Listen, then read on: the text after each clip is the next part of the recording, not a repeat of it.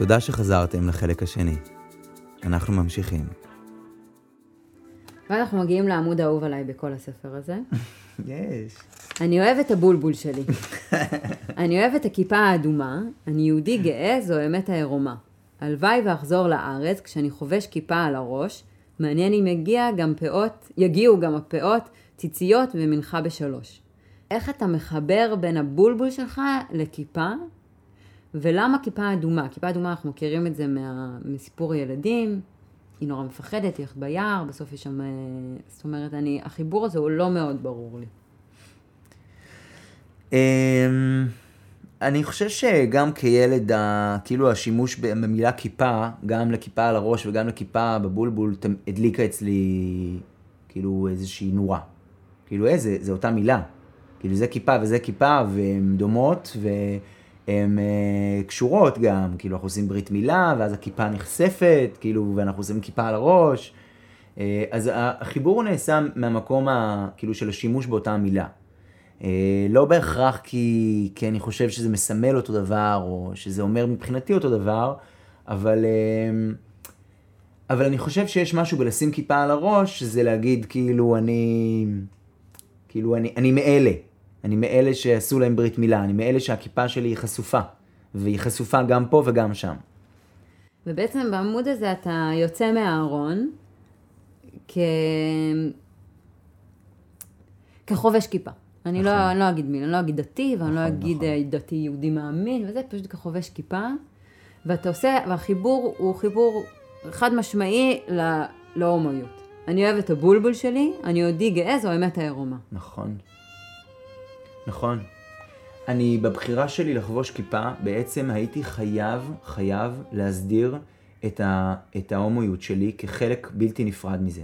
זאת אומרת שלא חלילה השתמע מהדברים שהבחירה שלי לחבוש כיפה ולהדק את הקשר שלי מהיהדות, זה אומר שאני הולך להתנער מהזהות הגייט שלי. ואני לא אגיד שזה לא עבר לי בראש. אני לא אגיד שבתהליך ההתקרבות שלי לאלוהים וליהדות, אני לא שאלתי האם אני יכול להיות גם יהודי וגם, וגם הומו. והבחירה שלי פה בצורה נחרצת אומרת, בחרתי להיות גם וגם.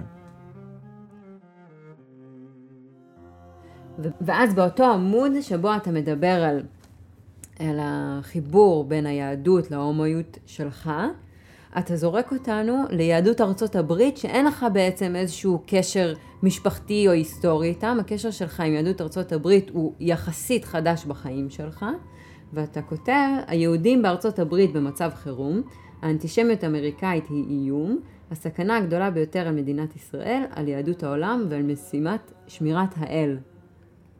שזה אה, פשוט עמוד עם כל כך הרבה אמירות פומפוזיות בתוך אה, עמוד אחד.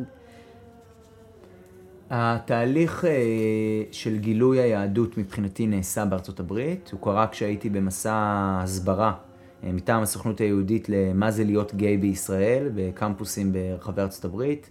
עשיתי את המסע הזה כמה פעמים, ושם התחלתי לשאול את עצמי שאלות לגבי היהדות. כי בעוד שבארץ להיות יהודי זה זהות שקופה. אני לא צריך לעשות שום דבר בשביל זה. שם גיליתי שלהיות יהודי מבחינתם זה הרבה יותר חריג ומורכב מאשר להיות גיי. כאילו הגאיות שלהם לא הסיקה אותם כמו השאלה לגבי היהדות, ולא היו לי בכלל תשובות, כי אני לא באתי מבחינתי כמי שמדבר על יהדות. ו- ואז, ואז התחלתי לשאול שאלות. זאת אומרת, לארצות הברית יש תפקיד חשוב מאוד בתהליך שעברתי, וחד משמעית בתהליך שהביאו אותי לכתיבת הספר הזה. ו, ולכן אני גם, אני, אני גם רוצה לצלצל בפעמונים, ולהגיד את מה שהבנתי שם. הבנתי שם בשיחות אישיות ואינטימיות עם סטודנטים ומרצים, לא בהרצאות הגדולות ולא במה שכתוב בעיתון, שהם חיים בפחד. הם חיים בפחד אמיתי שלא יקדמו אותם בעבודה, או שיקללו אותם, או שלא יתקרבו אליהם. המון פחדים ששיתפו אותי, שגרמו לי להבין שיש שם, שיש שם מצב חירום. מצב חירום שלא מדובר, וההשלכות של מצב החירום הזה הן עצומות עלינו. עצומות, כי המרכז, כובד המרכז של העם היהודי היום, הוא לא רק בישראל. הוא מפוצל בין ישראל לבין ארצות הברית, ויש לנו מרכז אחד שהאדמה ממש רועדת מתחתיו. חשוב להבין שאת הדברים האלה, והביקור שלי בארצות הברית עשיתי עוד לפני בחירתו של טראמפ לנשיא. מאז המצב רק החמיר. כאילו האנטישמיות קיבלה הרבה יותר לגיטימציה פומבית וציבורית ברמה כזאת, שראינו תמונות לא מזמן של אמריקאים בתוך הסנאט עם דגל צלב קרס. עד כדי כך.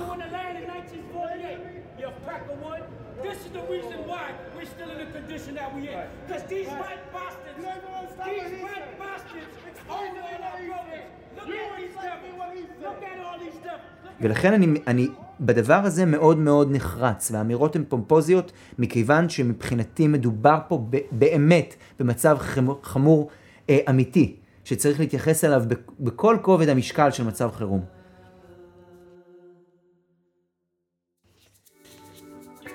אני רוצה שאתה תקריא את העמוד הבא. אני מאמין ביהובה, אמונה שלמה ומוחלטת. כל חיי פחדתי לקרוא לו בשמו, שמא אומר את שמו לשווא. ועכשיו כתבתי אותו בשכיבה. עכשיו אתה, אתה כותב פה, עכשיו כתבתי אותו, אבל לא כתבת אותו. כתבתי אותו. כתבתי אותו, הוא הופיע בגרסה עד הרגע האחרון. עד הרגע האחרון. אני השמטתי את האות י' וו' והפכתי את זה בעצם למה שמכונה ביהדות י' ה' ו' ה'. ברגע האחרון, כי אמרתי שבעוד אני היום הגעתי למקום שאני מרגיש בנוח להגיד את שמו בסיטואציות שבהם אני מכין את עצמי, להגיד אני עכשיו אומר את שמו מכוונה מלאה, שאני מתייחס לשמו בכבוד המגיע לו, וחלילה לא שימוש לשווא בש, בשם שלו. אבל בעוד שאני הרגשתי בנוח בנקודה הזאת, אני לא בטוח שכל אחד מהקוראים נמצא באותה נקודה, ולכן אני לא רוצה חלילה שאני אהיה זה שיגרום להם לומר את שמו לשווא. כשהם יגיעו לנקודה שהם מרגישים להגיד את זה בכל רם, אז זה כי הם, הם, הם מוכנים. הם שלמים, הם מרגישים שהם הם לא אומרים את זה לשווא, שהם אומרים את זה מכוונה מלאה והבנה של כובד המשקל.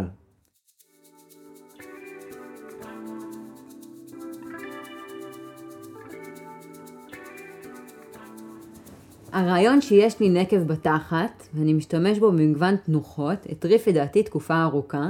אני נחדר, אני מנוקב, אני מחורר. פיסת המידע הזאת היא פגז אטומי. מנוקב שמתנקב זה, זה כמו אינסוף.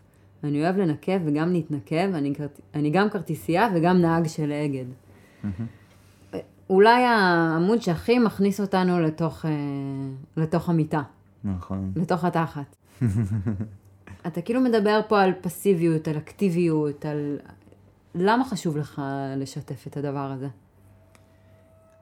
אני חושב שאני עוסק פה ב...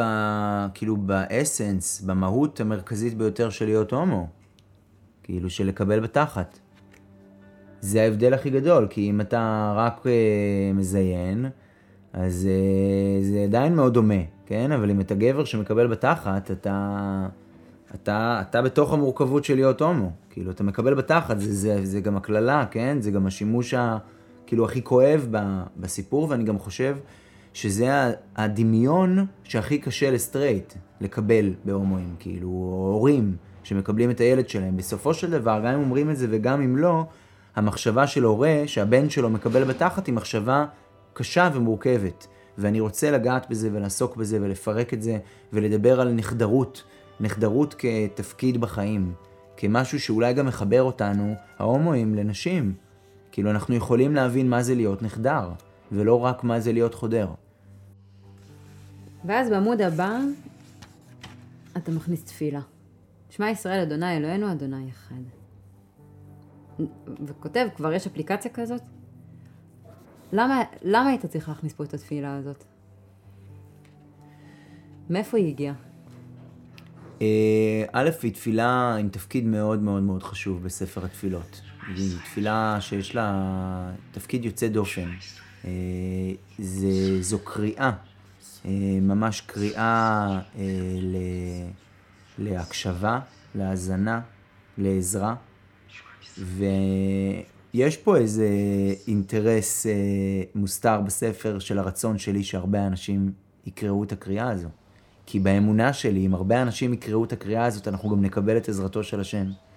ואני קצת הכנסתי את זה. כאילו, תקראו את זה רגע, תקראו שנייה את התפילה, וגם בלחבר את זה לשאלה של אפליקציה, כאיפה התפילה העתיקה הזאת של שלושת אלפים שנה באה לידי ביטוי היום בעולם הטכנולוגי. כאילו, איך זה בא לידי, הרצון הזה שכולנו ביחד נקרא אה, לעזרתו של השם, יכולה כביכול לקרות היום, בזכות הטכנולוגיה.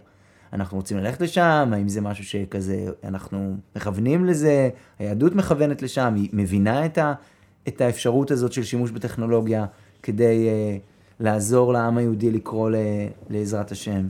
אז פעם אחת אתה מכריח אותנו לתוך הפרקטיק, הפרקטיקה המינית שלך, ופעם שנייה אתה מכריח אותנו לתוך הפרקטיקה דתית שלך.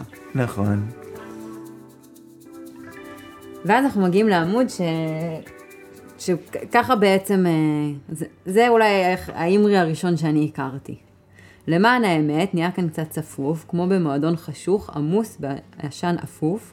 כולנו נדחסים במרכזה, מרכזה של איזו רחבה, דופקים הרפק זו בזו ולא מאהבה. הידיים של מישהו נוגעות לי בתחת, הקיץ פוחם, האדמה כמעט רותחת, אם רק אתרחק קצת ויצא אל החצר, באוויר אוכל לרקות עם הגן והסנטר. שתי כוסית בשקט, הישן במנוחה, אגלה מקום בצד שיש בו גם ברכה. מה זאת הרחבה הזאת בשבילך? אני קודם אגיד שהיה לי מאוד כיף לשמוע אותך מקריאה. מאוד נעים.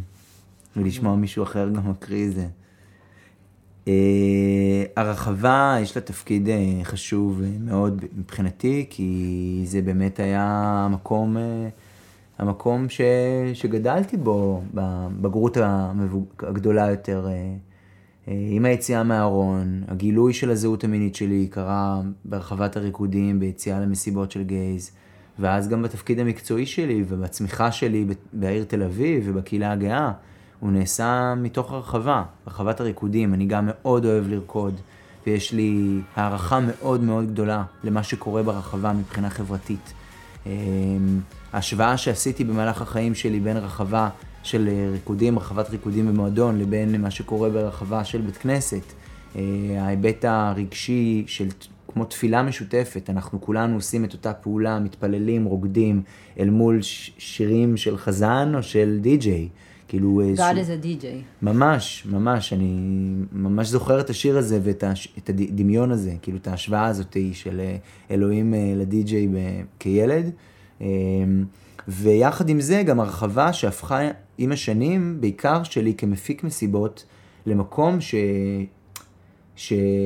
שציק לי, ששאלתי שאלות לגבי מה שקורה שם. זה היה מאוד צפוף, מאוד קשוח, כאילו באמת ברמה הפיזית, ממש קרבה פיזית אה, אה, מאוד מורכבת. אה, גם פה מעניין שהספר הזה נכתב לפני, לפני שידענו מה זה קורונה בכלל, והיום זה באמת דמיון, אה, כמעט פנטזיה לחשוב על זה, שאנחנו מתחסים אלפי אנשים אה, זה בזה. ואתה מסיים את זה בהגלה מקום בצד שיש בו גם ברכה. מה זה הברכה מבחינתך? אה, המקום בצד הוא לצאת מהמיינסטרים, לצאת מהזרם המרכזי, לצאת מאיפה שכולם נמצאים, מאיפה שהרוב, ללכת למקום הכי פופולרי, למי שהכי חזק, למי שיש לה הכי הרבה לייקים, לעסק הכי מצליח. ללכת לעסקים הקטנים, ללכת למקומות הנידחים יותר, להתפזר אולי גם מהעיר הגדולה, כאילו להתפזר, להתפזר רגע, לאפשר לנו יותר מרחב, שייתן לנו יותר מקום אה, לאיבוד, לאיבוד הרגשות, לאיבוד המחשבות, ולשאלות עמוקות יותר על מערכות יחסים שלא נעשות בתוך צפיפות מאוד מאוד גדולה, שמחייבת אותנו כזה למעט מאוד אה, אפשרות, אפשרות מרחב. לנשום, לחשוב, להיות, לטעות, להתבלבל. ומהסדום והמורה של רחבת הריקודים, אנחנו מגיעים לעמוד, זו הפעם השלישית שאנחנו מסכנים את, את עתיד הבית שלנו. שזה כמובן רפרנס ל, לחורבן הבית. מעניין אותי אם החיבור הוא באמת לחיי הלילה גם, זאת אומרת מקום שהוא גם היה לך בית, ובעמוד אחרי זה אתה גם באמת מדבר על הבית האישי שלך. אתה נותן לנו פה בשלושה עמודים, אה, שלושה בתים שלך. הרחבה, בית המקדש נקרא לו, הבית היהודי, והבית הפרטי שלך. אתה מסכים עם הקריאה הזאת שלי? מרתק, מרתק, אני לא, לא ראיתי את זה, לא חשבתי על זה, וזה מאוד מדויק. מאוד מדויק, וגם באמת הייתי ב, ב, בשני בתים שהתפרקו, הבית שגדלתי בו וה, והבית שהקמתי עם, עם בן זוגי לשעבר שהתפרק, אז אני חושב שאני אני לא חשבתי על זה, זו פעם ראשונה שאני ער לסוגיה הזו, שבעצם גם הבית, אני, אני בעצם מזהיר גם את עצמי מפני פירוק של בית שלישי. ובאמת העמוד על הבית שלך בנוי בצורה כל כך יפה של המשפטים מארוך לקצר, מקצר לארוך, ממש פירוק ובנייה, וגם זה נותן לזה קצת תחושה של בית, של משולש, של גג, שאתה מדבר על זה שאבא שלך פירק את הבית כשהיית בכיתה ג', זו השנה שבה אנחנו מקבלים את התורה, לקח לך הרבה זמן לסלוח, כאילו עד שהצלחת לסלוח לו, ואז אתה גם מדבר על אמא שלך, שזו אולי הפעם ראשונה שאתה מזכיר את אמא שלך בספר הזה. נכון. ואתה מזכיר אותה דווקא בתוך הפירוק של הבית. איפה היא הייתה בתוך זה? אמא הייתה בדיכאון. היא הייתה מאוד עצובה בשנים האלה. הפירוק של הבית והזוגיות וה... והילדה שנפטרה. היא הייתה מאוד עצובה, ולכן אני חושב גם בתפקיד אולי קצת יותר פסיבי. ו...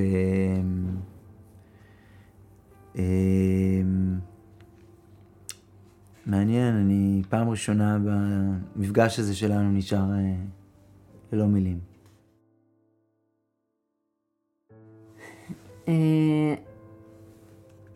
אני יהודי ואני הומו ואני ישראלי, אני מעצב פוליטיקאי ובן אדם כללי, אני מנוקה ואני מאוהב ואני מאמין, לדעתי הפתרון הוא לעשות מין, אם הציונות אכן סיימה את תפקידה, עכשיו הזמן לזיונות ותגידו לי תודה. המצאת פה מושג. מה זה זיונות? זיונות זה בעצם הרצון שלי להגיד שהציונות צריכה לעבור שלב, בעוד שהציונות היא תנועה שמטרתה הייתה להקים בית לעם היהודי, והמשימה הושגה, אז אני בעצם מציע לקחת ולהמשיך את התנועה הזו, ועושה פה באמת איזשהו הלחם, עם המילה זיון וזיון והקרבה שלהם, שוב, מערכת היחסים בין היהדות לבין הלהט"ביות, התחברה לי פה בצורה יפה מבחינה לירית, מבחינת המילים עצמם, והשתמשתי בזה כדי לעורר, לעורר את השאלה לגבי מהי, מהו ההמשך של תנועת הציונות.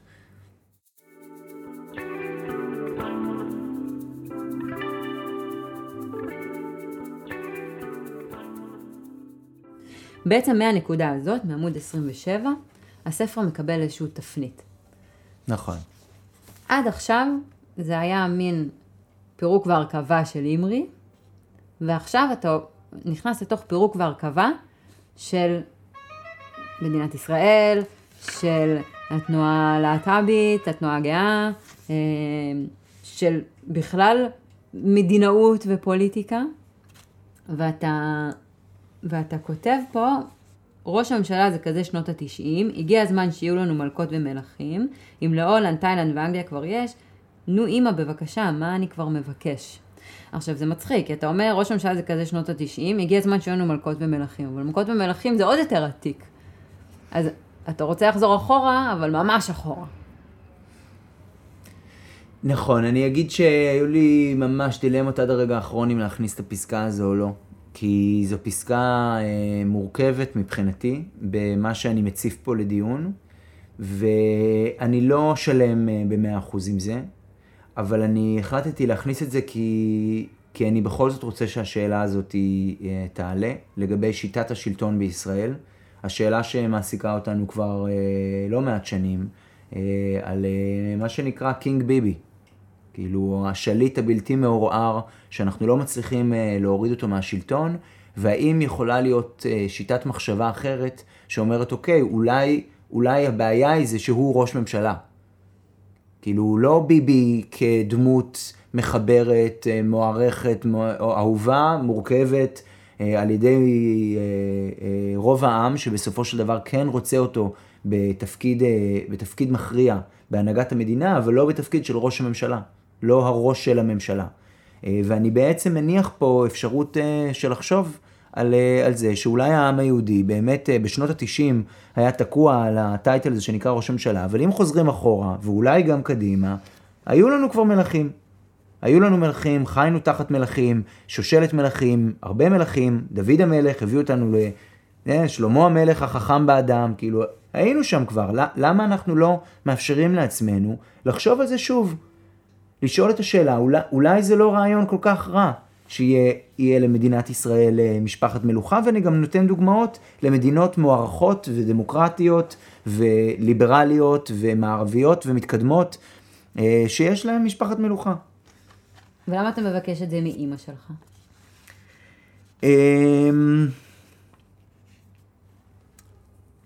זה, זה, זה מגיע מתוך איזושהי טראומה שזכורה לי היטב בגיל צעיר. אגב, דיברנו מקודם על אמא שבדיכאון, שהיה איזה משהו שביקשתי מאמא, והיא לא הייתה מסוגלת להעניק לי אותו, כי היא פשוט לא הייתה במצב הנפשי. ואני זוכר את עצמי מתחנן ובוכה, כאילו, מה, מה אני כבר מבקש? ורציתי, רציתי לתת לאיזה מקום, כאילו, ברמה האישית שלי, לפירוק של ה, של הטראומה של האמא בדיכאון, שאני מבקש משהו ולא מקבל. ו, וגם, כן, משהו במלך ומלכים, זה קצת מזכיר לנו ילדים, ואנחנו כזה קצת, יש בזה משהו ילדי כזה, הרעיון הזה של, של מלך. אז חיברתי בין הילד לבין המלך, כאילו משהו כזה שהתחבר לי. ואז שוב אתה חוזר לקהילה הגאה. הקהילה הגאה זקוקה לתנועה ולא לדת. מספיק להוביל את אנשינו לבתי המשפט, נמאס מהפגנות, שביתות ומחאות ברשת. הגיע הזמן שהתנועה תקים בית למורשת, ואתה עושה פה בחירה לרדת עד הסוף ובבולד לכתוב, בואו נקים מדינה. אתה נותן, דרמה. את, כן, אתה נותן לדבר הזה לחלחל ומציע פה איזשהו... נכון, אמרת מקודם שבאמת יש פה איזושהי נקודת תפנית, ואין ספק שזה השלב שבו אני כמעט מפסיק לעסוק בזהות האישית שלי, ובסיפור שלי, ואני אני מתחיל לדבר תכלס. אני מדבר תכלס, הספר הזה נכתב כדי להגיע לנקודה הזאת, לשורה התחתונה, ולכן שמתי אותה כשורה תחתונה. השורה התחתונה היא בוא נקים מדינה. זה מה שהספר הזה אומר, זה הספר מכוון לשם, ועכשיו כל העמודים הבאים בעצם יעסקו בחידוד המחשבה והדמיון, לכמה זה לא כל כך מורכב, כמו שאנחנו חושבים. אז באמת שבעת העמודים הבאים, לכולם, בשונה משאר הספר, יש כותרת. יש לנו את הניסיון, ויש את ברכת הדרך. ויש את אנשי המקצוע, ויש לנו קשרים, ויש לנו כסף, ויש לנו סיבה, ויש לנו קרקע, ויש לנו זמן. אתה בעצם מנגיש לנו פה תוכנית עבודה. לגמרי. עם ראשי פרקים, קחו. לגמרי. אני אתן נקודה קטנה מעניינת, שמנכ"ל אגודת הלהט"ב שקיבל את הספר, אמר לי, תשמע, אמרי, ראיתי שכתבת ספר, ואמר לי, מה זה, אנחנו כאילו בינינו לבין עצמנו, מה זה מניפסט הגאה, אתה עכשיו אומר לנו מה אנחנו צריכים לעשות, כאילו, מי אתה ומה, וכאילו, מחשבה כזה שאני הולך לפתוח ספר ולראות מניואל, הדרכה של מה לעשות. ואז הוא ישב ופתח את הספר וראה ברפרוף הדין, שזה כזה נראה כמו שירה ומחרוז, וזה אמר, אה... אז זה לא, זה לא מה שחשבתי, איזה מזל, זה לא הספר הזה שמדריך אותנו מה לעשות. אמרתי לו, וואי, זה כן. ו, ובמובן הזה אנחנו מגיעים לקטע שבו אני ממש עושה את זה. אני מסביר פרקטית, תכלס, שיש לנו את כל מה שאנחנו צריכים, את אנשי המקצוע, את המשאבים, בשביל להקים מדינה. אז, אז, אז זה החלק הזה, הוא באמת חלק מאוד מאוד ברור ודידקטי, עם הרבה הרבה מילות תיאור, כאילו של כל מה שיש לנו, לא, לא חסכתי באף... משאב כדי להסביר כמה אנחנו מוכנים. ורק בעמוד שלושים וחמש, שזה נגיד עמוד, עמוד לפני הסוף, כמעט לפני הסוף, שוב בבולד, והבולד הקודם היה לנו בוא נקים מדינה, אתה כותב גוגלית, המחוז היהודי האוטונומי. אמרי, מה זה המחוז היהודי האוטונומי? אז אני אומר גוגלית, כאילו בשלב הזה אני אומר, זה כבר לא אני, זה לא, כאילו אני לא יכול לעזור לכם יותר מפה, בשלב הזה אני מציע לכם, תיכנסו לגוגל, תרשמו המחוז היהודי האוטונומי, ותגלו את מה שאני גיליתי, שהמדינה קיימת, וזו הדגל שלה, איפה היא נמצאת, מה מזג האוויר, כמה אנשים יש שם, כמה מתוכם יהודים, איך נראית עיר הבירה שלהם, איזה פסל יפהפה נמצא שם בכיכר העיר, איך מגיעים לשם, כמה זמן טיסה, כל השאלות האלה שאני כבר בשלב הזה שחררתי. ואתה מסיים את זה, העמוד האחרון בסוגריים כתוב, תזכור שאני אוהב אותך. הלכתי לטיפול תקופה לפני, לפני, לפני שהתחיל המשבר של חיי שהוביל לכתיבת הספר, ובסיום כל סשן של טיפול, המטפל היה אומר לי, ממש רגע לפני שאני יוצא מהדלת, תזכור שאני אוהב אותך. וזה טלטל אותי, שמטפל אומר לי דבר כזה, כאילו, א', מה, איך אתה אוהב אותי? כאילו, מה זה אומר בכלל? אתה לא מכיר אותי, אתה מטפל שלי. וגם הניסוח הזה של תזכור, אני אוהב אותך. וזה כל כך היה לי משמעותי, וזה באמת הייתה לזה השפעה גם טיפולית מאוד מאוד חזקה, של לזכור שיש מי שאוהב אותי, שבחרתי להגיד גם בסוף הספר הזה, לאנשים זרים לחלוטין, שאני לא יודע מי הם, ואני כאילו כותב את זה לעצמי, אבל גם כותב את זה להם, את אותה ברכה ואיחול של תזכרו שיש מי שאוהב אתכם, ושזה נכתב באהבה. וכן, זהו, זה... כל מה שאני קורא את זה, זה, זה הכי מביך אותי. זה החלק שהכי מביך אותי בספר. מאוד אישי, מאוד אינטימי. כן. אז אני אמרי, תזכור שאני אוהבת אותך. תודה נוגה. הדברים היפים שקורים בחיים עוברים לידינו, בורחים מהזיכרון, משאירים לנו צמאון. אהבה, אמונה ושלום כל כך פשוטים בעינינו, מחפשים עוד רגע לטעום במקום לאהוב את הטוב. עוד יום, עוד יום, עוד שכבה, עוד שכבה, עוד יום, עוד יום. העולם משתנה בשבילנו, עלינו כיתה ונבלנו מאוד, איך נבלנו מאוד. לא הכרנו את כל הכוחות בתוכנו, כל יום שעובר אני חי יותר, אני חי יותר.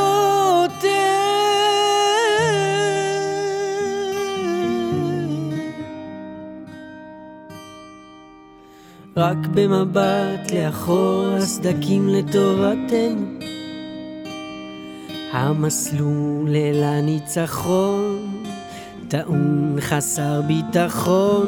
הרצון לשלמות סופנית הוא טעות ברוחנו, בלי מלחמה איך נדע שלום, בלי לישון איך נוכל לחלום.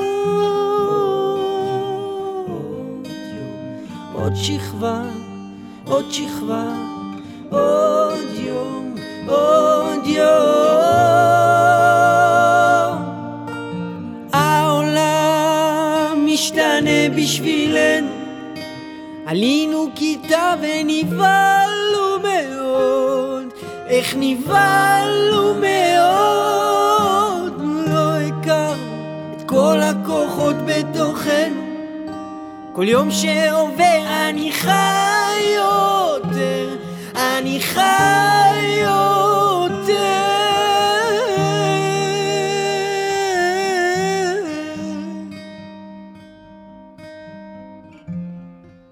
האזנתם לשיחה על הספר. תודה על ההאזנה, ותודה לנוגה תמוז, חברה בלב ובנפש. תודה לדניאל דהן על העריכה, ואני מקווה שניפגש בספר הבא.